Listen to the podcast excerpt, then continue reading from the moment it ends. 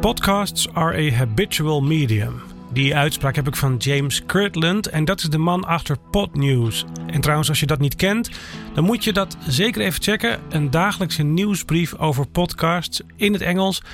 En je vindt hem op podnews.net. Maar goed, podcasts, a habitual medium, zegt hij dus. Podcasts zijn een gewoonte medium. En daarmee bedoelt hij dat podcasts regelmatig moeten verschijnen. Maar hoewel dat een goed idee is, is het misschien niet altijd haalbaar. Dit is Kennisbank aflevering 14. Hoe vaak moet je podcasten? Ik ben Hajo Magree. Dit is Tussen de Oren, de podcast over podcasting van NAP1. Wij maken audiocontent.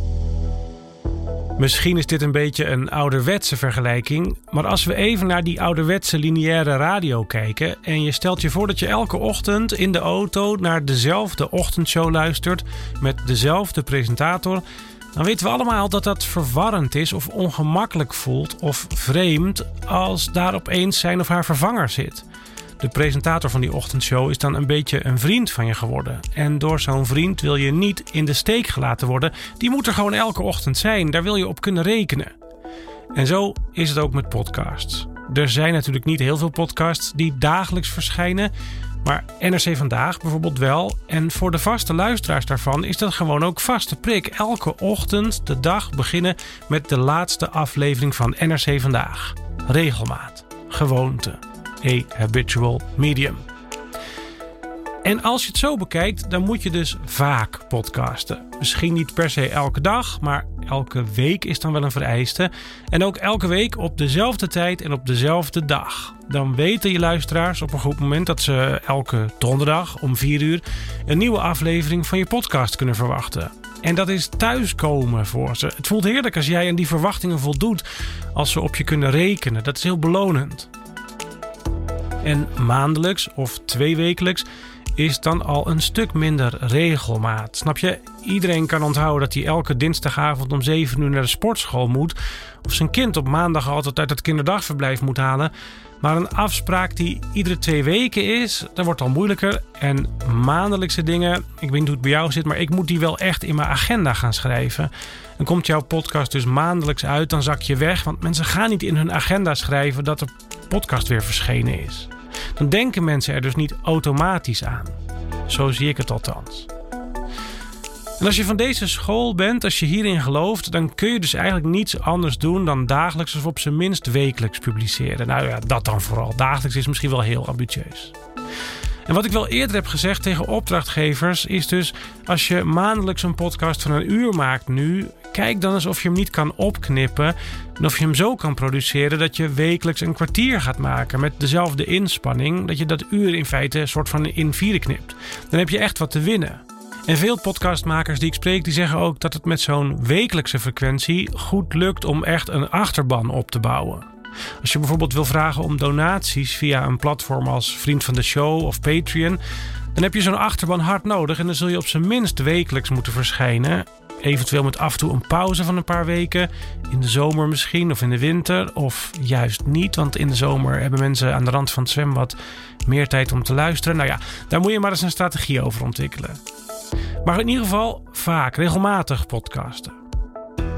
Maar, en hier komt de grote maar in dit verhaal. Eigenlijk kun je hier bijna al aan horen waarom er zoveel talkshow-podcasts zijn. Waarin mensen dus aan tafel met elkaar kletsen of praten. En nou moet je dat niet onderschatten, want een goede talkshow maken is echt hard werken, ook achter de schermen. Maar over het algemeen toch net iets minder werk dan verhalende podcasts, dan storytelling elke week met een storytelling podcast komen, dat is met de Nederlandse productiebudgetten eigenlijk niet te doen. Het kan natuurlijk wel, want bijvoorbeeld bij Radio 1 doen ze niet anders. Daar worden heel veel reportages uitgezonden, elke dag opnieuw. Maar dat kost dan ook een heleboel centen. Want het is niet alleen die radioverslaggever die ergens heen moet rijden, een gesprekje op moet nemen en dat moet monteren en er een tekst bij moet schrijven. Het is ook die redactie die een onderwerp moet researchen. Die moet uitzoeken wat er eigenlijk de moeite waard is om naartoe te gaan en wat niet. Die moet zorgen dat er afspraken in de agenda staan waar die verslaggevers naartoe kunnen. En als je dat voor een wekelijkse of een dagelijkse podcast wil gaan doen, dan heb je echt een stevige productieorganisatie nodig. Een echte redactie.